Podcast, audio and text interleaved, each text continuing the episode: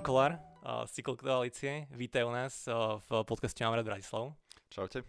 Som, som fakt rád, že si prišiel, alebo že konečne tu máme niekoho aj z Cyklkoalície, lebo vy ste uh, asi, nie že asi, ale ste najväčšia organizácia, ktorá v Bratislave robí niečo preto, aby cyklistika alebo viac cyklotrás bolo tu. Ako to robíte, ako ste vznikli, koľko vás je? Môžeme o tomto prosím niečo viac povedať? Jasné. Uh, sme teda občianske združenie, ktoré, ktorého cieľom hlavným je vytvárať lepšie podmienky pre udržateľnú mobilitu v mestách na Slovensku a obciach. A vznikli sme zhruba 10 rokov dozadu v Bratislave a z začiatku v podstate väčšina tých aktivít, teda väčšina aj teraz, z začiatku skoro všetky tie aktivity boli na tej lokálnej úrovni, postupom času sa to rozšírilo trošku aj do zvyšku Slovenska a snažíme sa robiť nejaké aktivity aj na tej, na tej celoštátnej úrovni.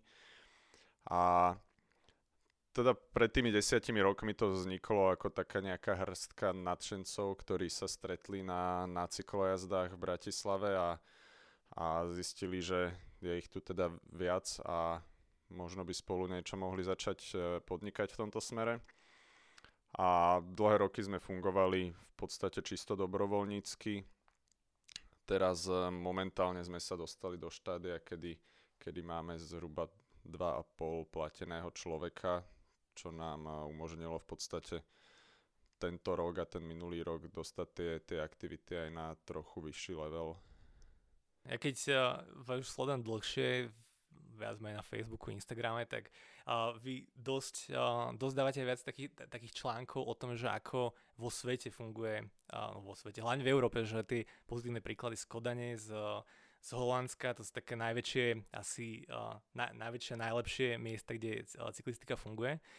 Uh, Zároveň, zároveň dosť spolupracujete s mestom a propagujete vôbec akože verejne tie um, akože cyklo, cy, bicyklovania, cyklotrasy a tak ďalej. Keby som začal s tým, že uh, s tou odbornou časťou, uh, dosť na vysokej úrovni, ty si hovoril, že už máte 2,5 USK a že sa už venujete tomuto do, naplno. Uh, viacerí ľudia ako funguje tá, tá odborná časť, že keď pripomienkujete rôzne projekty, jeden z takých najväčších, čo, čo ste teraz naposledy pripomienkovali, myslím, bol, bola práve uh, autobusová stanica Nivy. Tak uh, ako, ako prebieha ten proces? Hej, čo sa, čo sa týka tejto časti našej činnosti, to, to pripomienkovanie tých jednotlivých stavieb, to je, je to jedna z tých, z tých naj, najväčších činností, taká pravidelná dlhodoba a podstate posledných niekoľko rokov sme dohliadali na takmer každú stavbu v Bratislave, každú väčšiu stavbu.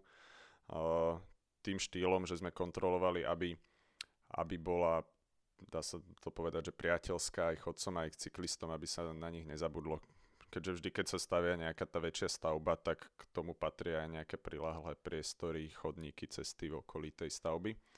A Každá tá stavba prebieha, ten, ten proces toho povolovania prebieha nejakými štádiami, čiže to posudzovanie vplyvov na životné prostredie, to je ako prvé a ďalej sú nejaké územné konanie, stavebné konanie. My sa snažíme vždycky zapájať do týchto procesov, pričom sa odvolávame na nejaké, nejaké záväzné dokumenty, ktoré na mestskej úrovni už existujú. Čiže keď sa tá stavba niekde stavia, my vidíme napríklad v územnom pláne, že tá diel má viesť tá cyklotrasa, tak potom ju tam požadujeme, aby tam bola zohľadnená, buď priamo vystavaná, alebo aspoň aby, aby sa na ňu zachoval ten priestor. A, a ďalšie také nejaké možné vylepšenia tiež požadujeme často parkovanie pre bicykle, nech je zabezpečené prístupy, bezbariérovosť a tak ďalej, aby sa do, dodržiavali nejaké normy, ktoré sú už na toto v podstate vytvorené. A ten samotný proces sme si už dosť do veľkej miery zautomatizovali. Vytvorili sme aj taký, taká stránka alebo taký nástroj online, ktorý sa volá, že sleduje EA, ktorý najprv slúžil nám na nejaké interné účely a potom sme ho vlastne otvorili verejnosti, čiže ktokoľvek si tam môže si tam môže zadať nejaký svoj okres alebo svoje mesto, ktorého zaujíma, e-mailovú adresu a automaticky mu chodia notifikácie o tom, čo sa kde stavia, kde prebieha ten proces v takej nejakej čitateľnej forme, pretože normálne sa doklikať k tým informáciám je, je pomerne akože zdlhavý proces. čiže aj takéto nejaké vychytávky, nejaké vlastné nástroje, ktoré nám sledujú, sledujú uh, tieto procesy, používame k tomu, aby to proste išlo čo najjednoduchšie.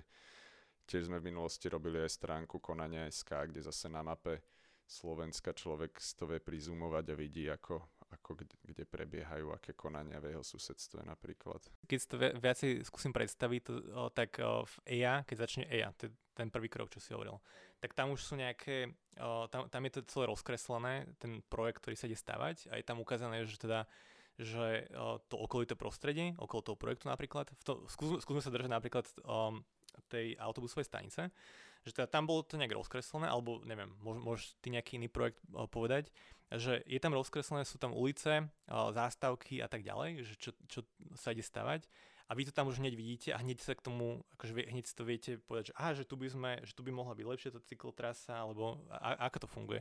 Nie, nie je to vždy do detailov rozkreslené, uh, vlastne to sa to spresňuje s, s tými konaniami, hej. Napríklad také veci ako, ako to parkovanie bicyklov v rámci toho ja máme informáciu, že bude, nebude väčšinou a až v tých ďalších fázach sa spresňuje už, kde bude a konkrétne koľko miest, akých stojanov a tak ďalej. Ale, čiže ono sa to pre priebehu tých, tých fáz trošku, ako by som povedal, že upresňuje. S tým, že, že snažíme sa to tak akože, aby to bolo vždy safe, hej, že vždy radšej, radšej viacej tam toho žiadať, aby nám niečo neuniklo a, a radšej byť podrobnejší. Stane sa nám proste, že dojdeme na to stretnutie potom s tým developerom a povedia nám, že toto budeme riešiť v tej, v tej ďalšej fáze až, že to teraz, to teraz uh, neriešime a my povieme, že OK, hej. Väčšinou sa to potom dohodne tak, že, že spíšeme nejakú, nejaký papier s nimi, kde sa oni zaviažu, že to budú riešiť, my sa zaviažeme, že OK, berieme na vedomie, už ich nebudeme ďalej nejak, nejak spomalovať a, a nakoniec je tam ten výsledok. Ale uh, vlastne takým našim cieľom trochu je aj to, samozrejme, že stále, to, stále tá, tá kontrola bude dôležitá, ale, ale čo je takým našim cieľom, že aby sme to nemuseli, aby, aj pre nás, aj pre tých developerov je možno je, je to taká zbytočná otrava trochu a papierovačky, že o mnoho jednoduchšie by bolo, keby sa nám oni vopred ozvali, spýtali sa, že či máme nejaké nápady, my im povieme, že jasné, toto tu dajte a oni to spravia a je to super aj pre nich, aj pre nás. A už, už akože môžem povedať, že sú, sú firmy, ktoré už takto fungujú, ktoré sa nás normálne spýtajú, že čo by, čo by tam ešte mohli spraviť, lebo oni často akože nemajú problém to spraviť, len, len nevedia, alebo im to nenapadne. Sú aj takí, čo majú problém, to sú väčšinou také ťažšie oriešky, ale, ale to, je, to je druhá vec. No. Tam potom už, keď sme aj spomínali tie, tie nivy napríklad, keď si to načal, tak uh,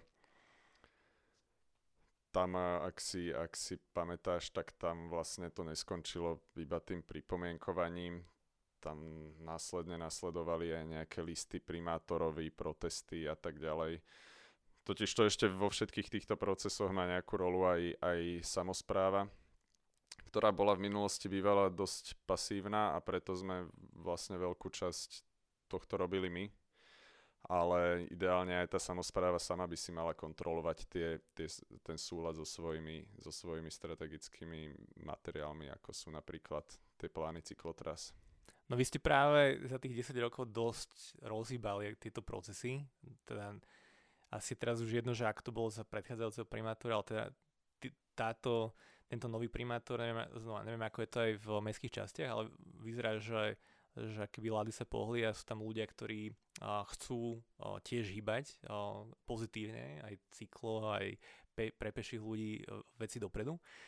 A ako, ako teraz sú nastavené tie procesy? Alebo ty si hovoril, že vychádzate aj z, z nejakých záväzných nariadení a teda z, nejakých manuálov asi. Že ako, ako teraz fungujú tie procesy, že, že čo je tá, ten baseline, z ktorého všetci vychádzajú, je to už dobré, alebo ešte aj to by malo byť táto súčasný, súčasná súčasné vedenie mesta, akože aj s týmto nie, a, a, ako to vidíš? Akože je tam ten posun určite. Mm, aj tie, ako, aj keby sme mm, sa dostali k tým nivám zase ešte späť, tak vlastne to, že sa tam podarilo dosiahnuť tú zmenu, to je z, veľk, akože z veľkej uh, časti zásluha práve mesta, že tam keby do toho už nevstúpilo mesto z tej jeho pozície v tomto štádiu, tak uh, my by sme to tam asi ne, ne, nevybojovali tak, ako to nakoniec bude. Že tam už v podstate sa za, už to mal ten staviteľ v zásade hotové a začínal už tie stavebné práce a nakoniec uh, sa podarilo mestu nejak vyrokovať, že že, že sa to teda prerobí a bude to lepšie.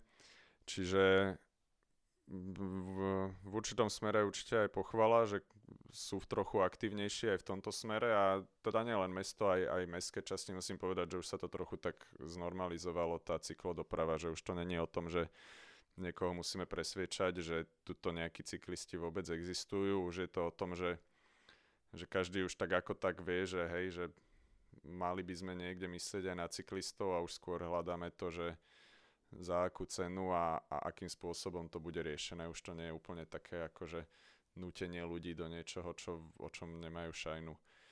A, a tak no, čiže takéto tie, tie veľké veci si uh, si mesto akože zapája sa už, je také aktívnejšie. A vlastne to, čo, z čoho sa vychádza, tak to sú jednak celoštátne dokumenty, ktoré sú vlastne sú technické podmienky pre navrhovanie cyklistickej infraštruktúry. No a je, je, je to už na také úrovni, že, že super, že toto je ono, alebo ešte to nie je a aj, aj to riešite. A, ako je to stave? Riešime aj to, jasné. Tie, tie technické podmienky sa aktualizujú raz za pár rokov napríklad. To je taký ten hlavný, nazval by som to, že nejaký design manuál pre, pre tú infraštruktúru Naposledy sme tam mali nejakých 80 pripomienok alebo koľko a, a veľká časť bola zapracovaná, akože uh, je dôležité držať sa toho dokumentu pre nás, keď to, vyžadujeme to od, uh, od tých, ktorí tie, tie cyklotrasy robia. A je dôležité, že taký dokument je. Ja akože osobne v ňom vidím nejaké nedostatky, ktoré sa časom snáď budú zlepšovať. Ale aj to nie je chyba iba toho samotného dokumentu. Samozrejme, že on nejak odzrkadluje vyhlášku o dopravnom značení, odzrkadluje zákon, odzrkadluje nejaké, nejaké iné STNky, teda technické normy. Čiže to je akože veľké množstvo rôznych navzájom prepojených uh, dokumentov, noriem, ktoré všetky treba tak nejak kúsok po kúsku zlepšovať. A keď si porovnáš značenie, ktoré na Slovensku, teda značky, ktoré sú, hej, tie okrúhle, akékoľvek, stop, o, pozora, tak všetky tie značky sú dosť veľké a vy dosť akoby za, zaberajú ten vizuálny priestor, keď prechádzaš autom alebo akokoľvek. Keď ideš do Rakúska, tak tam všetko vyzerá byť také upratanejšie, také aj jedna vec, že menšie, že tie značky asi zaberajú aj menšiu plochu, nie? A dobre, ako nechcem teraz byť ten hejter, že v Rakúsku je to lepšie, hen tam je to lepšie a tak, ale e, mám pocit, že som zachytil, že aj na Slovensku sa má, má niečo robiť s týmto značením, nejaké zmeny, alebo sa to už robilo dávnejšie. Uh, ako, ako riešte to, alebo ako toto vidíte? Áno, určite. Ja som, akože ja úprimne poviem, že, že pre mňa je to hrozné ako chodiť po, po Bratislave, po Slovensku kvôli tomu, že som tak nejaký citlivý na tejto značky a všímam si proste to strašné množstvo zbytočných čiar a tabúl všade okolo. Ale uh, hej no, sú, sú krajiny, kde ja si myslím, že teda máme zbytočne veľa a trošku nadu, nadužívame tie značky.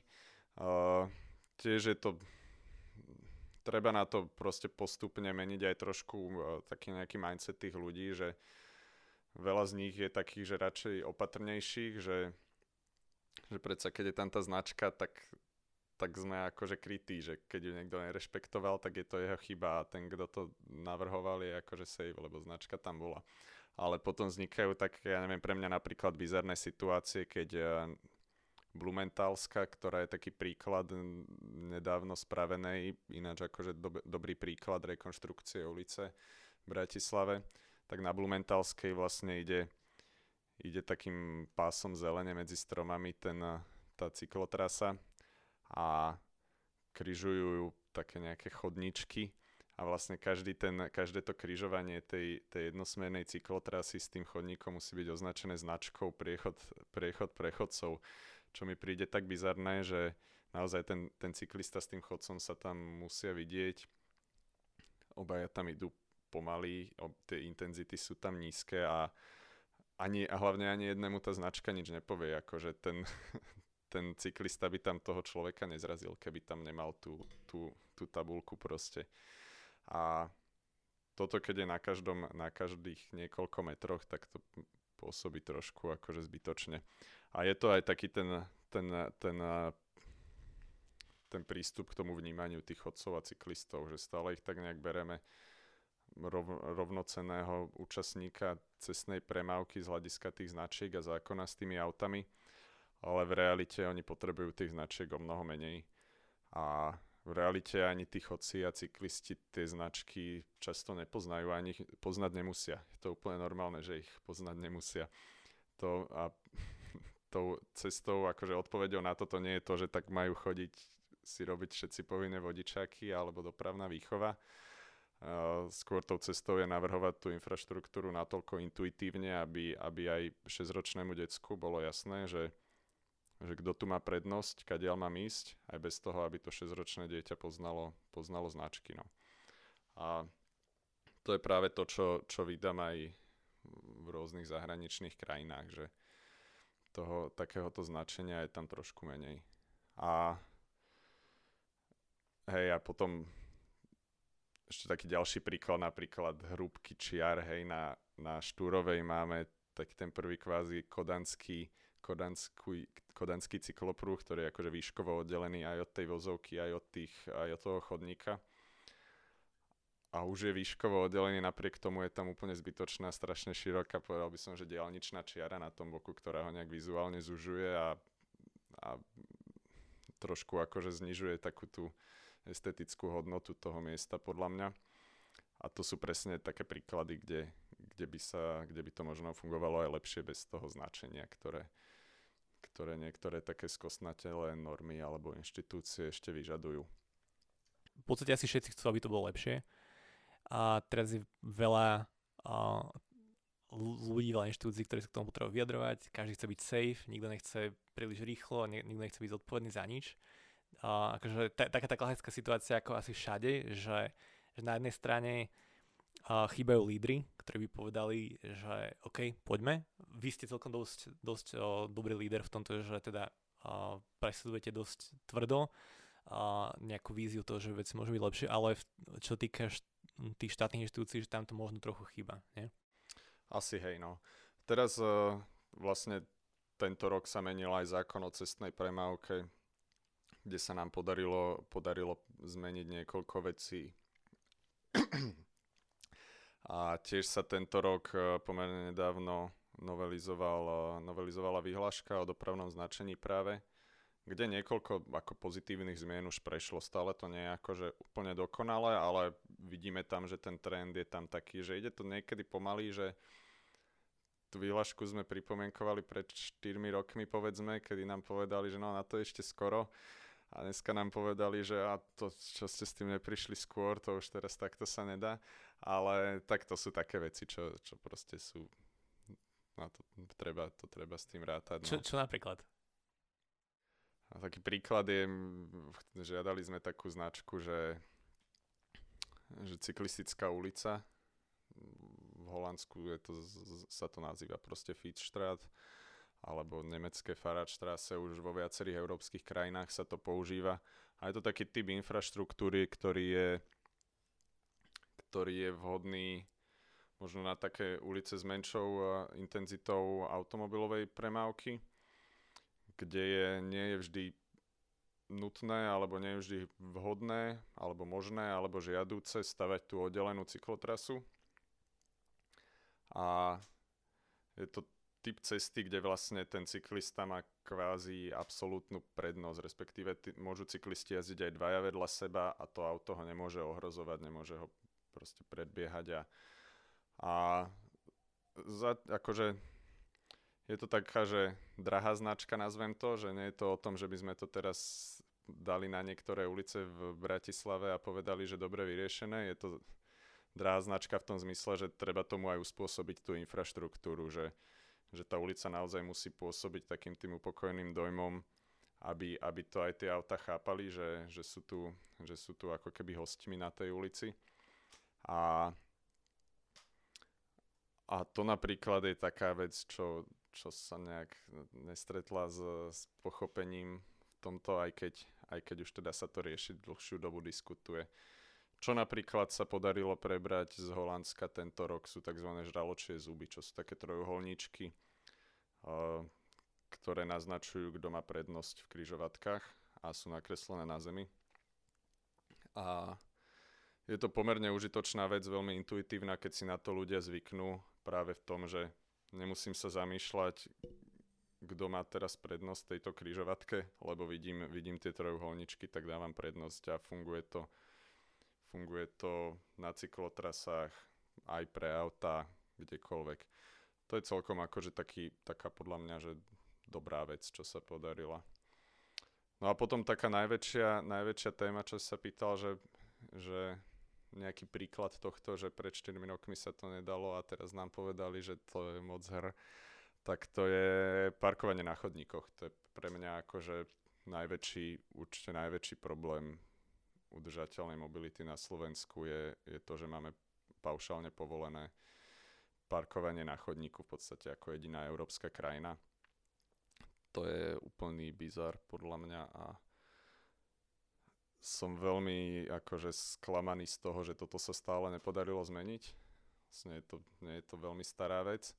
My teda už v podstate celú našu činnosť sa, sa venujeme tejto téme a tento rok sme to opäť teda pripomienkovali a žiadali cez hromadnú pripomienku, ktorú podpísali nejaké stovky ľudí a tak ďalej. Neboli sme jediní, napríklad aj samozprávy, samotné krajské mesta žiadali, aby to parkovanie na chodníkoch by default bolo zrušené, pretože pre nich sú to tiež nejaké náklady, ktoré im spôsobuje to, že tie chodníky neboli stavané na to, aby, aby sa na nich jazdilo, parkovalo.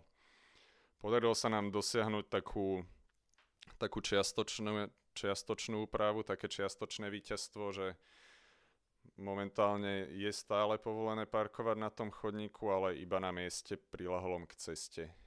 Čiže primknutom k ceste, čiže v podstate už sa tým zakázala jazda po chodníku.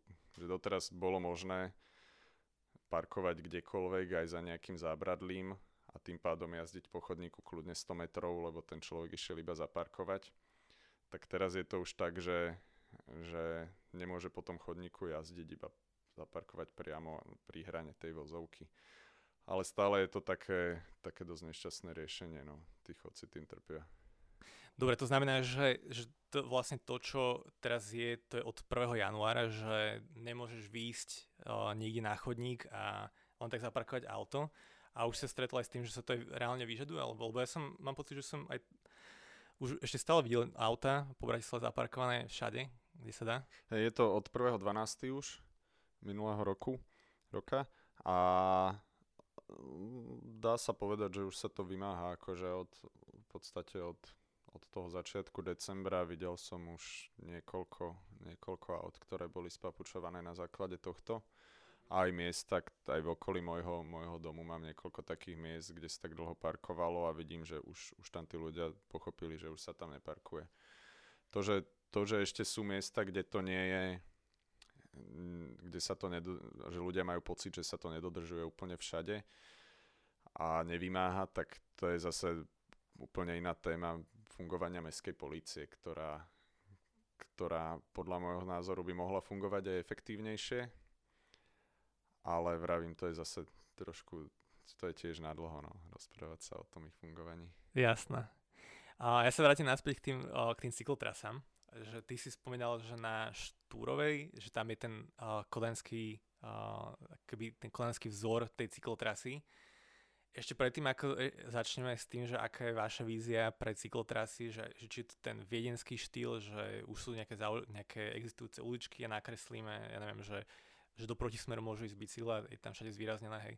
Alebo, alebo nejaká kombinácia, alebo čo. Vieš mi povedať, že kto prišiel s tou zelenou farbou na tie cyklotrasy, lebo, lebo nikdy som k tomu nevidel žiadnu diskusiu, zrazu sa začala zelená farba všade objavovať a už teraz to vyzerá ako štandard. A to je, teraz nastalo, alebo ako to je? Neviem povedať, že kto s tým prišiel menom, asi tuším, ale uh, bolo to už vlastne niekoľko rokov dozadu, je to už pomerne zaužívaná vec a dlhšie roky je to práve v tých technických podmienkach definované a vlastne aj, aj teda v tej vyhláške to bolo. A úprimne, akože mi sa tá zelená farba nepáči. Ja... Jednoducho mi to príde škaredé, ak mám byť úplne úprimný, akože z toho, z toho osobného hľadiska. Je pravdou, že ani v tej, nazvem to, cyklistickej obci na toto nie sú úplne jednoznačné názory. My sme to pri tej poslednej aktualizácii vyhlášky o dopravnom značení sa pri jednou z tém bolo aj toto, kde, kde ministerstvo vnútra vlastne navrhovalo zmeniť tú červenú, e, zelenú na červenú, proti čomu sa nejaká časť tej, nazvem to slovenskej e, odbornej cyklokomunity búrila v tom, že jednak akože ten argument bol ten, že tá zelená je zaužívaná a že to zase vytvorí nejaký zmetok a že červená sa používa skôr na podfarbovanie priechodov, napríklad nejaké nebezpečné miesta a prechodcov a že to bude metúce teraz aj pre tých chodcov, aj pre tých cyklistov. No, uh, ja som v tomto úplne sa nestotožňoval s tým. My sme tam boli viacerí na tom stretnutí z ministerstva, tak som si povedal, že pri tejto téme budem ticho a ministerstvo to vyriešilo veľmi šalamúnsky a vlastne zmienku o akejkoľvek farbe vyhodilo z tej vyhlášky, že toto teda oni nebudú riešiť a nech si to riešia vlastne tie technické podmienky skôr. Čiže teraz už priamo v, v, tých, v, tej, v tej vyhláške to nebude, nebude nejak definované. A to, ako sa to bude používať, uvidíme, keď sa budú aktualizovať tie, tie TPčka. Ono ďalšia vec je, že že ja si myslím, že vo veľa prípadoch ani tá, tá farba, to zvýraznenie samotné, to podfarbenie by sa nemuselo, nemuselo používať, keď, e, keď by tie cyklotrasy boli naozaj dobre oddelené a aj vizuálne napríklad tým asfaltom inej farby. No to som chcel, to som chcel práve opýtať, že v Anglicku napríklad tak, že všade máš bordový asfalt, zafarbený asfalt a že tým, že tých cyklotras je ešte tak málo, aj v Bratislave, na celom Slovensku, že ešte stále, teda, dobre, keď, keď, keď bude všade zelená, tak asi je to tak v pohode, no, tak to bude štandard, ale keďže ešte to nie je štandard úplne, lebo to nie je veľa, tak uh, že či prebehla práva diskusia napríklad o farebnom asfalte, že čo v Holandsku, v Anglicku je... Hej, uh, ja sa napríklad snažím, snažíme sa toto presadzovať, len uh, vravím tiež nebola úplne nejaká zhoda v tej, v tej farebnosti, Napriek tomu už máme aj v Bratislave kusy, ktoré sú spravené červeným asfaltom, napríklad teraz Starohajska na námestí Hraničiarov, čo sa, čo sa dokončuje, teda snad sa niekedy dokončí, tak tá je, tam máme červený asfalt pri slnečniciach teraz, čo sa stávalo. Oni, tí projektanti, niektorí si tak idú svojou vlastnou cestou a, a neviem na to úplne jednoznačne odpovedať, že ako toto v budúcnosti bude na Slovensku. Mne sa zdá červený asfalt výrazne taký aj príjemnejší, mestotvornejší a aj, aj funkčnejší e, na psychológiu možno toho cyklistu. A ako čierny asfalt s namalovanou zelenou farbou. A aj z toho praktického hľadiska, že to sú teda dve rôzne veci, podfarbenie a samotná farba toho materiálu a zelený asfalt na červenom, as, teda zelená farba na červenom asfalte, to už by vyzeralo asi fakt hnusne. Ale vlastne ten, tie TPčka alebo ten, tá vyhláška hovorí o nejakom o nejakom podfarbení v nejakých uh, nazvime to, že nebezpečných úsekoch. Čiže oni aj tie cyklotrasy sa nevyfarbujú zelenou farbou po, po celej dĺžke. Väčšinou to je vyfarbené pred križovaním s, s autami a za ním kúsok alebo pri takýchto úsekoch. Čiže No, a, a uvidíme. A, ja mám v tomto celkom, celkom, celkom jednoznačný názor aj trochu aj s tým, čo som spomínal, jak sme sa skôr bavili o tých, o tých značkách. No, tak to je trošku podobné, že, že to pod, podmalovávanie a, a vyfarbovanie všetkého mm, sa mi zdá niekedy také akože prehnané a zbytočné, že keď sa to dá urobiť, že naozaj elegantne. Aj teraz ja som sa vrátil uh, minulý týždeň z Fínska a bol som tam teda už niekoľkokrát, chodím tam celkom často, ale teraz som si prvýkrát, takže fakt sa snažil si všímať tieto veci a nikde žiadne podfarbenie, nikde žiadne čiary, ani, ani oddelenie od tých, od tých chodcov a cyklistov, proste zmena materiálu v jednej úrovni a funguje to tam a nezrážajú sa im tam tí ľudia, neumierajú, hej.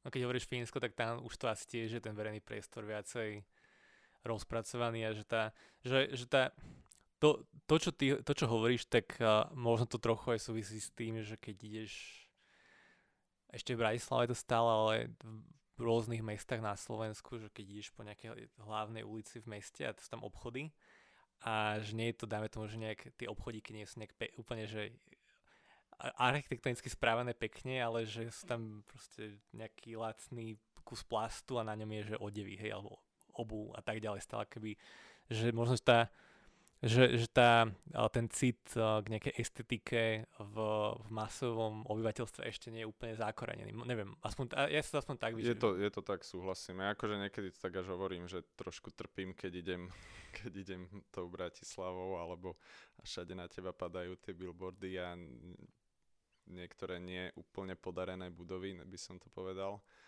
a značenia a podobne, ale tak asi aj to príde, no ale nie je to problém iba, iba cyklodopravy, presne ako si povedal, že to môžeme badať všelikde, ale už aj to vidíme, že postupne niektoré mesta majú nejakú snahu vytvárať si nejaké svoje design manuály pre povrchy v mestách, pre, pre rôzne akože mestský mobiliár, aby nejak jednotne vyzeral. Čiže myslím si, že aj v tomto sa to začína hýbať a je tu dosť asi šikovných ľudí, čo sa tomu venujú, takže, takže aj, aj v tomto som trochu optimista, že niekedy to tu bude vyzerať krajšie. Ako rozmýšľate o tých cyklotrasách v Bratislave? Jedna vec, tá, dve otázky.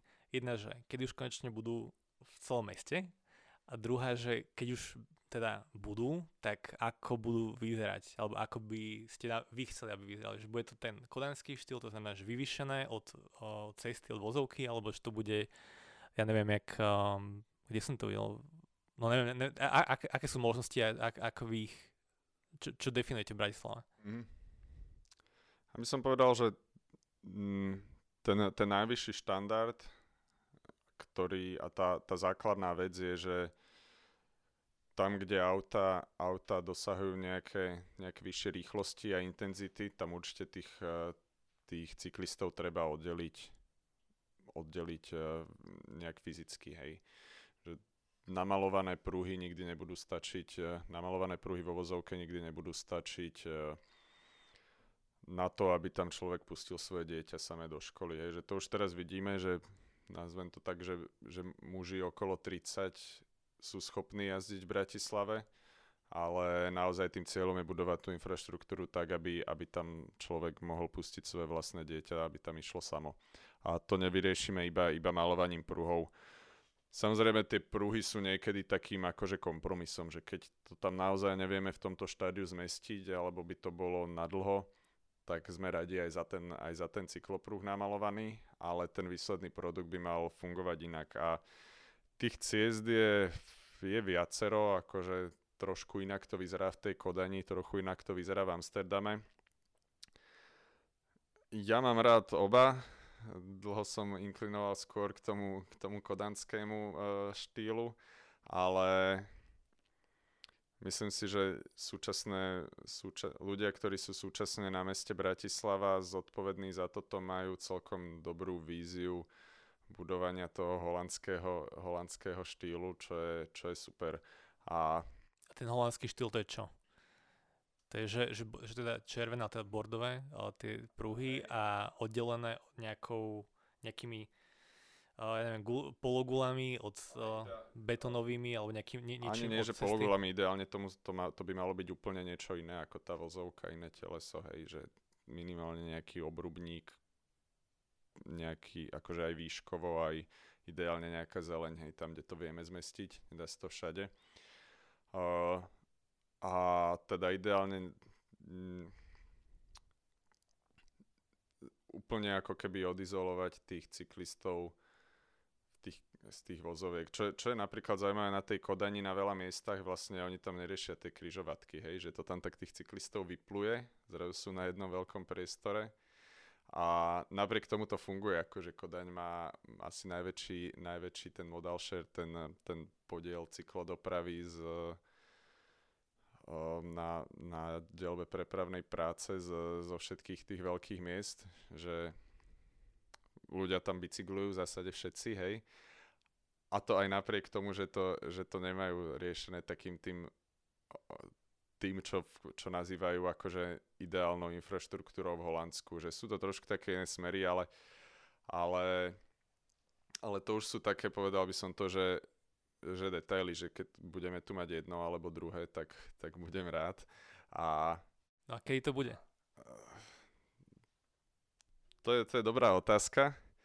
Uh, ja po, poviem ti takto, že Uh, moja skúsenosť s bicyklovaním v Bratislave začala dosť nedávno. Uh, teraz na jeseň som uh, si kúpil, uh, teraz som si, som si zdal kredit na Slovnaft Bike a že idem to vyskúšať teda, že aké to je, s tým, že môj predsudok bol, že to bude celé zlé, hej, že, že bicyklovať po Bratislave. Zistil som, že to je úplne jednoduché, že v zásade okrem za, za celý čas som mal možno stretnutie s nejakými jedným, dvomi autami, ktoré ma rýchlo obehli, ale inak všetci ma brali, že som súčasťou o, cesty, hej.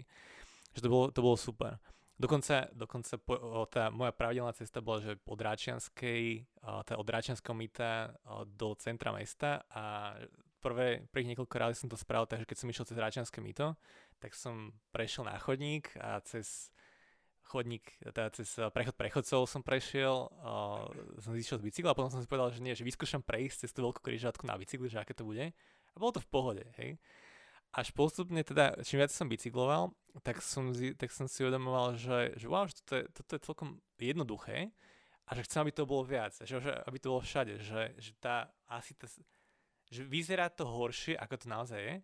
A teda otázka je, že pre mňa ako pre nového cyklistu, jak si ty povedal, že muži okolo 30 že, že to je pre nich celkom jednoduché, možno že aj preto, hej, že um, že sa možno viac na to cítim, ale že kedy bude tá infraštruktúra už taká, že pre všetky, že ako to vidíte po, vy z vašich, vašej komunikácie s mestom, jasné, že to je o peniaze a tak, ale že ako to vidíš, že o 20 rokov, o 50, o 100, nikdy? No presne ako si povedal, že už podľa mňa sme v tom štádiu, že nie je to až také zlé, ako to vyzerá. Presne, že ako náhle niekto, niekto bicykluje, že častejšie, pravidelne a už si nájde nejaké tie svoje, tie svoje cesty, ktorými chodí a už má povedzme, že už pozná také nejaké triky, aj napríklad to račko, čo si spomínal, keď ideš odtiaľto z Račianskej, tak aj pokračuješ na, na Radlinského, ty sa vlastne vieš, a je to legálne, legálne sa vieš uh, tváriť ako električka, prejsť tou križovatkou po električkovej koleji ako električka a je to teda asi najbezpečnejšia cesta ako prejsť, ale to sú také akože, nazvem to také, také heky trochu, ktoré nemôžeme očakávať, že, že bežní ľudia sa takto budú, sa takto budú, takto budú prechádzať tou križovatkou, to je samozrejme uh, neočakávateľné. Čiže, čiže áno, tí, ktorí jazdia, tak tí už ako tak vedia, ale cieľom je, aby tá, tá infraštruktúra práve akože sa snažila získať čo najviac a, a tým, že už iba ju vidia tí ľudia, aby videli, že wow, toto je bezpečné, toto je rýchle, toto je super. A to, kedy to bude, to je fakt akože ťažká otázka. Vidíme, nejaké, vidíme nejaký posun, že teda trošku sa to aj zrýchluje ten, ten, ten progres, ale Hej, zatiaľ tá realita je ako, že nie je boh vie čo. Vieme o tom, že mesto teraz spúšťa v podstate verejné obstarávania na nejaké projekty tých, tých hlavných radiál, by som to nazval, to sú také priority. To sú, aby som to vysvetlil, ten systém tých cyklotrás v Bratislave, ten plán je rozdelený na nejaké radiály, čo sú tie také, že najdôležitejšie cesty, ktoré idú smerom z centra, smerom von do okrajových častí. Ja som to dokonca raz rátal, že ich je koľko, asi 8 alebo 9? Akože keď... Ne, je viacej ešte. Asi, teraz by som si myšľal 20. No doko- oh. OK. 21, 2. Akože také, že, že staré mesto a z neho vychádzajúce tie čiary, tak myslím. V podstate hej, no. ale samozrejme niektoré sú také dôležitejšie a využívanejšie, niektoré menej. A potom, je, potom sú okruhy, ktoré zase ten vlastne začína to ako keby taký okruh pešej zóny, by som to nazval, historického centra a postupne sa tie okruhy nejak rozširujú a respektíve zväčšujú tie polomery a tak tam sa nejak vytvára sieť tých okruhov, ktoré práve by mali prepájať tie radiály a potom taká posledná vec sú, že spojky, ktoré sú nejaké doplnkové, doplnkové nazvime to doplnková infraštruktúra alebo sieť. A prioritou mesta sú, sú celkom logicky v prvej fázi tie radiály. A neviem, slúbili, slúbili nejaké, nejaké desiatky kilometrov pred voľbami a pevne verím, že sa im to tak do polovice podarí naplniť. Ale aj, aj to bude fajn. Akože Uh, viem, že tie procesy trvajú, trvajú dlho pri, pri týchto výstavách, že je tam, je tam veľa tých uh, bariér. Samozrejme, je to aj, aj otázka možno tých peňazí, nie že by tých, tých peňazí bolo doteraz málo. Doteraz bol peniazmi, nemyslím iba, iba samotné peniaze na, na tú výstavbu. Peniazmi myslím aj možno, že koľko kapacít tomu, tomu je to mesto ochotné venovať vlastne niekoľko rokov dozadu sme pravidelne mali stav, že boli nejaké peniaze určené na cyklodopravu v rozpočte a nepodarilo sa ich vyčerpať, lebo mesto ani nemalo projekty, ani nevedelo, čo s tými peniazmi urobiť, tým pádom ne, neboli využité. Že teraz, uh, hej, uh, momentálne primátor asi nezdedil veľa pripravených vecí na realizáciu, čiže je normálne očakávať, že tieto prvé dva roky asi nebude, že nič z takýchto veľkých vecí. A pevne verím, že potom sa už začne konečne stavať. Kedy bude Bratislava Amsterdamov, Kodaňov, to, to, to si netrúfam povedať. Aj ten Amsterdam sa tam dostával dlhé roky alebo 10 ročia, ale čo máme výhodu, že už teda vieme, ako to robiť, vieme, vieme čo urobili dobre, čo urobili zle a, a môžeme sa z toho poučiť. No. Ja som bol prekvapený, že nedávno som videl na YouTube také video, že ako sa utlmovala doprava v Paríži, že veľa ciest sa dalo pod, pod zem, viac menej sa, sa širšie centrum Paríža spravilo viac pre, pre pešichodcov a menej aut, tak by tie hlavné cesty sa dali naozaj pod zem. Uh, vieš si predstaviť niečo takéto v Bratislave, že by, ja neviem, nábreže Dunaja by sa dalo podzem a že by nábrež, myslím, ako, myslím z tej strany starého mesta, že by sa to dalo podzem a, a by tam bolo to celé pre peších a cyklistov a turistov a, a tak ďalej. Alebo, alebo toto je ešte príliš veľké sci-fi mm, pre Bratislavu, že zatiaľ poďme tie malé kroky robiť, ako to vidíš? To je, to si úplne neviem predstaviť. Predstaviť si to viem, ale nemyslím si, že by to bolo ako efektívne využitie financií a, a kapacít mesta, aby sme teraz išli stavať nejaký tunel po, po mesto pre auta. A čo sa týka toho nábrežia napríklad, tak tam si myslím, že o, minimálne jeden pruh z každej strany by sa, by sa dal ubrať a nemusel by sa vôbec nahradzať pod zemou. To je, myslím si, že v súčasnosti je vyslovene nevhodné, aby, aby tie auta prechádzali popri, popri Dunaji, no myslím teraz na, na tej uh, bratislavskej strane, teda aj Petržalke Bratislava, ale staromestskej strane, uh, je ne, nezmyselné, aby tam, aby tam proste zostávalo, zostávala tak široká cesta. Jasne. Sa môže redukovať veselo aj bez, uh, aj bez toho, aby sme to dávali pod zem a myslím si, že Bratislava neskolabuje a, a naopak bolo by to, bolo by to lepšie. A, a ten Paríž, čo si spomenul, je, je veľmi dobrým príkladom toho, aké, aké obrovské zmeny tam, tam robia. Oni to, oni to robili dokonca, začali už v 70 80 rokoch. To som bol prekvapený, že už vtedy tam začali také. V podstate hej, ale, ale stále až do, do možno 5-6 rokov dozadu to bola výrazne, výrazne autocentrické, autocentrické mesto stále. A to, čo sa podarilo ako súčasnej primátorke tam je, je veľmi, veľmi dobrý výsledok.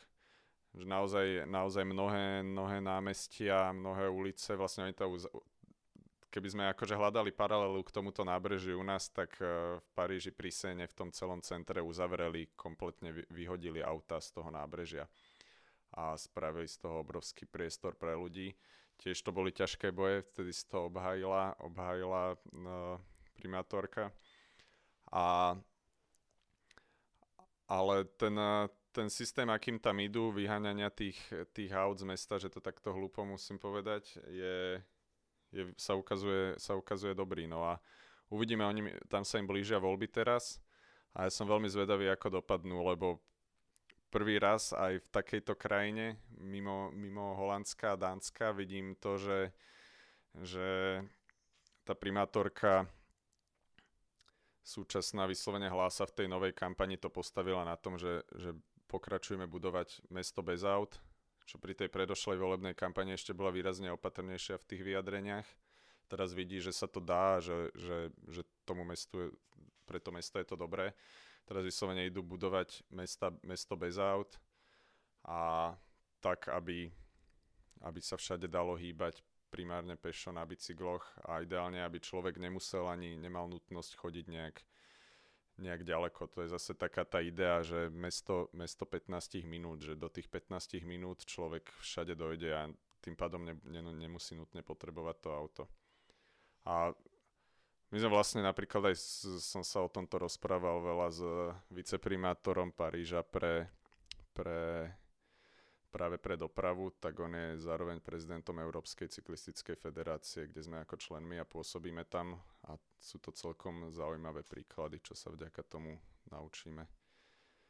No a k tomu, k tomu upokojovaniu dopravy všeobecne v, v Bratislave, že keď sa uh, dostaneme z nábrežia uh, do nejakého širšieho centra, No to je, takým, to je taká aj odpoveď trochu na to, že že kedy sa tu bude dať bicyklovať aj bez toho, aby sme tu naozaj mali tie také luxusné cyklodiálnice, tak to je práve to upokojovanie dopravy, že uh, nikdy v zásade nebudeme mať alebo na niekoľko najbližších rokov nebudeme mať na každej ulici dokonalú, dokonalú cyklotrasu oddelenú. Ani to nie je cieľom a nie je to tak ani v Holandsku. Ale čo môžeme urobiť je je dostatočne spomaliť tie autá mimo tých nejakých hlavných ťahov, aby, aby tam ten pohyb na tom bicykli bol, bol bezpečný a pohodlný. A teda spomaliť ich a znižovať ich intenzity. A to je, to je výborný nástroj. A je to pomerne, pomerne jednoduché, pomerne lacné. Ľudia si trošku môžu možno budú trošku zvykať na to, že niekde zrazuje jednosmerka, kde predtým tadiaľ prechádzali, keď išli celým cez mesto. Ale, ale väčšina tých ulic tej Bratislave, takých tých menších ulic obytných, by nemali byť využívané na, na, na nejaký prejazd tým mestom. A ako náhle ich budú využívať v podstate ľudia, ktorí tam bývajú a ktorí teda iba idú domov, nazvime to, tak uh, tak tie intenzity tam budú natoľko nízke, že, že sa nimi bude dať úplne bezpečne, komfortne jazdiť, jazdiť aj na bicykli. A to je o tom u mne rozmýšľať nad tými nejakými zaslepeniami ulic, s jednosmerňovaním a s okruhovaním tých ulic, aby to fungovalo. Je veľa miest, kde, kde, kde, s ktorými sa dá inšpirovať. A potom samotné to znižovanie rýchlosti tých aut a tam je dôležité robiť to tiež uh, nie tým, že niekde dáme cedulku, že 30, ktorú nikto, nikto nedodržuje. My sme si teraz nedávno v cyklokoalícii kúpili, kúpili taký radar na meranie rýchlosti, no. A je to celkom sranda, akože na tých 30 merať asi nikdy tam človek nenameria tú 30 lebo proste keď je tam iba tá značka a tá cesta je rovná, široká, tak ten človek tam proste ide rýchlejšie vždy. A to, ako efektívne upokojovať dopravu v tomto, sú, sú rôzne nástroje infraštruktúry, práve tie vyvýšené priechody prechodcov, rôzne, zúženia miest, akože lokálne zúženia ciest na niektorých miestach alebo také šikany, vy, vybočenie z, z tej rovnej línie. A to sú také malé zásahy, vždy keď sa niekde robí, robí nový chodník alebo rekonštruuje povrch, tak sa rovno dá toto spraviť. A, a ten efekt je, je nakoniec uh, veľmi dobrý aj, aj pre tých cyklistov, ktorým to akoby umožní, umožní používať tú cestu. A aj pre tých chodcov, pretože tá rýchlosť automobilov v meste je, je ten naj, najväčší, najdôležitejší faktor, keď sa bavíme o nejakej bezpečnosti chodcov. Tie vyvýšené chodníky, čo si spomínal, tak to práve v Holandsku som to dosť videl, že, že ty v podstate ideš po chodníku a keď príde cesta, tak to neznamená, že teraz musíš z obrubníka zísť, prejsť cez cestu a potom znova na obrubník, ale že ten chodník je celý čas vo výške chodníka auto, keď príde ku križovatke, tak ono musí spomaliť a prejsť akoby cez spomalovač. To, to mi veľmi páčilo aj o tých úzkých cestách, čo hovoríš, tak konec koncov celý Londýn je postavený na úzkých cestách, lebo sú tam úzke ulice a funguje to. Že, akože to, to si viem celkom, celkom aj predstaviť. Čiže ešte, a ešte sa tak eh, trochu vrátim aj k tomu, ak sa pýtal, že ktorý teda ten štýl cyklotras bude v Bratislave, tak uh, na tých radiálach tam je tam je víziou mesta aj, aj teda takýmto nejakým asi dobrým riešením a tým, ktorým presadzuje mesto, stavať obojsmerné, obojsmerné cyklotrasy. Ideálne už s nejakým štandardom. Zatiaľ nevšade sa to niekde, kde sa teraz vieme, že stavajú, tak budú mať šírku 2,5 metra, čo je málo, ale v tomto štádiu sme radi, že vzniknú aj 2,5 metrové ideálne tam, kde už sa to bude dať, už, už ich robiť širšie. A to by mali byť také tie hlavné ťahy, kadiaľ cyklisti môžu naozaj, že, že ísť pohodlne z tej okrajovej časti do mesta. A všet, všetko to ostatné uh, si myslím, že v tomto štádiu najmä riešiť takými tými jednoduchšími úpravami, lacnejšími a, a aspoň týmto, týmto upokojovaním. A v zásade aj, aj takoutou uh, jednou z takých poučiek používaných v tom, uh, v tom, uh, v tom odbornom nejakom cyklistickom svete z, tej, z tých príkladov najlepšej praxe je, že, že mixuj, keď je to, keď je to možné, oddeluj, keď je to potrebné. Hej, čiže naozaj, keď sú tie intenzity natoľko nízke, nie, nie je nutné nutne oddelovať tých, tých cyklistov od toho auta, lebo zase je to aj nejaký záber priestoru a, a tak ďalej. Keďže som už ochutnal uh, bicyklovanie v meste, tak uh, už sa pozrieme na, na také detaily, ako keď sa stávajú nové uh, bytové domy, hoci kde. Takže či sa tam už, už stavia aj, tá, už, či v nich je aj nejaké parkovisko, alebo pri nich parkovisko pre bicykle, ale nie iba také, že vonku nejaké tie rampy, že kde si uh, dáš bicykel na zámok, alebo vnútri. Je jasné, že tie staré paneláky, tak tie majú tie kočikárne a dá sa to, alebo svoje pivnice, ale že uh, chcem si kúpiť napríklad, že som mladý človek a chcem si kúpiť byt, hej, že riešite vy ako cyklokoalícia aj také niečo, že, že už nie len, že byt plus parkovacie miesto, čo teraz mimochodom pri novej parkovacej politike sa celkom zíde, ale aj že byt a nejaké interiérové parkovania, alebo ešte, keď k tomu pridám, tak niečo, čo teraz v Kodani tiež nejaké články vyšli, že oni už riešia aj priamo v centre mesta, že parkovacie domy pre bicykle a v Holandsku, že to pri každej hlavnej stanice, že mega veľké parkovacie parkoviska pre bicykle. Že toto, toto ako riešite? Jasné, toto v podstate je jedna zo základných požiadavok pri všetkých stavbách. Ako som na začiatku začal s tým, s tým pripomienkovaním, tak uh, vždy sa pýtame v zásade aj na parkovanie bicyklov a jedn, vždy teda treba rozlišovať nejaké krátkodobé parkovanie a nejaké to dlhodobé. Na to krátkodobé je práve najlepšie, aby boli tie stojany blízko pri vchode, blízko k cyklotrase, hneď tak, že človek, ktorý ide na, ako návštevník toho, toho objektu, má kde zaparkovať, ale pri tom dlhodobom je to najmä presne o tom, aby to bolo chránené pred zlodejmi a pred počasím, keď tam človek má parkovať celý rok, každý deň. a sú v tomto, sú v tomto horšie stavby, sú lepšie. My sa to snažíme teda každému, každému zdôrazňovať, že je to dôležité. A niektorí to, niektorí to úplne nechápu, ale máme aj dobré príklady nedávno. Nič nám, nič nám na to neplatí, ale môžem pochváliť napríklad Good House, ktorý sa bude stavať tuto na Račianskej, tak to je asi prvá, prvá stavba, kde sme sa už rozprávali pri tej komunikácii s tým developerom nie o tom, že či majú parkovanie, ale či nemajú, ale o tom, či budú mať priestor aj na nákladné bicykle, kde aký tam bude prístup, aké široké tam budú dvere, aby sme tam s tým nákladným bicyklom vedeli dojsť. A, a aj to, že vlastne to parkovanie nemajú, nie je tak, že odškrtli sme si, že niekde sme ho nastrčili, ale naozaj, že pod každým vstupom, čiže nemusíte zaparkovať a kráčať 5 minút od toho, od toho, od toho parkoviska do svojho bytu. Čiže sú, sú už uh, developeri, ktorí to chápu, že toto je akože už požiadavka bežná mladých ľudí, aby mali aj kde, a nielen teda mladých, ale, ale ľudí, ktorí si budú kupovať byty, aby mali kde parkovať aj bicykle. U nás je tá, tá situácia s tým parkovaním taká napríklad úplne otočená oproti, oproti Kodani.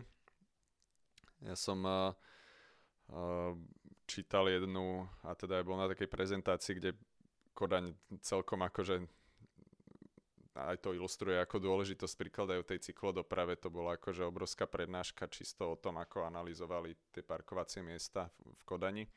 Majú celý, celý nejaký tým, ktorý sa tomu venuje na meste. A, a vlastne tam zistili, že, že tí Dáni napríklad nemajú vôbec problém s parkovaním doma, že 90, neviem koľko percent sa vyjadrilo, že doma sú úplne spokojní so svoj, s tým parkovaním. Problém, kde nie sú spokojní s možnosťami parkovania je práve v uliciach, pred obchodmi a tak ďalej, keďže tam už majú naozaj veľa tých bicyklov a musia ich niekde upratovať a musia aj v mestách stavať tie garáže. U nás je tá situácia úplne obrátená. My sme teda, tie dáta u nás sú trochu obmedzené, nie je na meste tým ľudí, ktorí by riešil parkovanie bicyklov, ale ale napriek tomu my sme robili niekoľkokrát e, nejaký prieskum cyklistiky, kde sme sa pýtali, pýtali cyklistov. Myslím, že naposledy to bolo nejakých 1600 ľudí, ktorí nám odpovedali. Čiže aspoň, aspoň nejaké dáta. Uh, a tam tá situácia bola úplne opačná, že, že ľudia na Slovensku a v Bratislave nemajú až taký problém zaparkovať, zaparkovať ten bicykel hoci kde pred obchodom alebo v meste, lebo tých miest je je akože veľa. Človek nájde nejakú lampu a, a už aj takých tých klasických stojanov, tých učiek po meste, akože na každej ulici väčšinou už človek nejaké nájde. Ale veľký problém je práve s tým, s tým parkovaním doma. Lebo ono to súvisí aj s tým, akým spôsobom sú možno stavané aj vo všeobecnosti v tých severských krajinách sú tie bytové domy stavané takže majú viac možno tých, tých spoločných priestorov aj to fungovanie toho vlastníctva a tak ďalej je tam trošku iné. A naozaj aj v tom Fínsku napríklad tam nikdy nebol problém zaparkovať ten bicykel. Každá jedna budova mala obrovskú, obrovský spoločný priestor na to. U nás sme v štádiu, kde aj veľa napríklad tých kočikární sa predalo na nejaké komerčné využitie, alebo tie domy jednoducho na to nemysleli a nemajú dostatok spoločných priestorov. A a keď by už ich aj chceli, tak už ich aj nemajú kam dať. No. Takže áno, s, tým, s týmto je problém a ja verím, že sa to nejak bude zlepšovať a tiež teda, tiež teda si bicykel musím nosiť do bytu. Hej, parkovať bicykel na, bar- na balkone nie je zrovna ideálne. Hej. Dobre, keď, eh, keď ešte uh, prejdem uh, možno ešte ku koncu k, k šerovaniu bicyklov, vy ste boli úplne prví, čo v Bratislave začali tie biele bicykle, potom som prišiel Slovnaft Bike, čo inak mi sa veľmi páči, že po celej Petržalke to je, že, že to nie je ako vo Viedni na, sú tiež celkom dobré uh, vzdialené bicykle, ale sú iba v centre mesta. Tu v Bratislave je dobré, že hneď od začiatku sa to dáva širšie, aspoň tak sa mi to zdá, že to tak je. Uh, ako ty vidíš Slovnaft Biking? Aký je tvoj pohľad na, na ne? Super, že to, že to tu je konečne v Bratislave. To sme veľmi radi, ako si aj spomínal, že aj sme úplne prví, ešte občianske združenie Biciba, čo bol taký jeden z predchodcov cyklokoalície v rokoch veľmi, veľmi dávnych, mal taký prvý pokus s umiestnením nejakých bicyklov do, do mesta, ktoré veľmi rýchlo pomizli, ale to bol naozaj taký bicyklový právek, nazvime to. Ale hej, prvý, prvý nejaký reálny uh, bike sharing v Bratislave boli práve biele bicykle, ktoré sme ktoré sme začali asi pred šiestimi rokmi nejak vymýšľať a, a dodnes ich vlastne ak zastrešujeme, ale tie biele bicykle fungujú tak trochu, to je taký pekný utopistický systém, že oni stále fungujú čisto na dobrovoľníckej báze ako nejaká komunita, ktorá vlastne tí užívateľia navzájom udržujú ten chod toho systému. Je to celkom akože zaujímavý systém a je to stále bezplatné pre použitie pre všetkých a napriek tomu to nejak funguje. Ale zo začiatku jeden z tých cieľov, prečo vlastne tieto biele bicykle nejak robiť, bolo presvedčiť mesto, že ukázať mestu, že, že aha, že dá sa to, že keď tu nejakí dobrovoľníci vedia, vedia robiť bike sharing, ktorý funguje a má 130 bicyklov a robia to zadarmo, tak mesto proste musí byť schopné ten bike sharing urobiť na nejakej schopnej úrovni. A tiež to aj vyvratilo trošku také, také obavy, že, že tie bicykle sa hneď rozkradnú, zničia a nebude to fungovať. No, nedialo, nedialo sa to. A čiže je super a že sa to konečne podarilo a že, že ten bike sharing tu máme v Bratislave. To je, to je jeden z takých základných, jedna z takých základných vecí, čo veľmi pomôže tej cyklodoprave. Ako tie výhody sú tam nesporné, že človek nemusí sa stále starať o ten bicykel, proste vystúpi z vlaku, sadne na bicykel, ide, vráti a hotovo. Čo je napríklad, tým som aj trochu naznačil eh, nejaký problém tých slovných bajkov, ja im neviem odpustiť, že stále nemajú práve toto pokryté, že človek vystúpi z vlaku, vystúpi z autobusu, keďže tie stanice boli rozmiestnené nie úplne u mne možno na začiatku a doteraz ne, neexistuje stanica na uh, na autobusovej stanici hlavnej na Nivách. To je úplne že bizar a nie, nie je stanica na hlavnej stanici a ďalších vlakových staniciach. To sú akože tie kľúčové body, kde by to určite malo byť. A no tak dúfam, že to, že to bude rásť, že postupne toto vychytajú. Možno, možno dojde nejaký ďalší bike sharing, neviem. Uvidíme. Ale určite je to dobrá vec pre to mesto. Tak snáď sa, snáď sa celá tá bajková scéna v Bratislave zlepšovať, aj bike sharing, aj, aj odkladanie bicyklov, aj všetko a, a tebe ďakujem, že si prišiel a mali by sme strašne veľa čo rozprávať ďalej. A ešte raz ďakujem, že si prišiel. Ďakujem aj ja.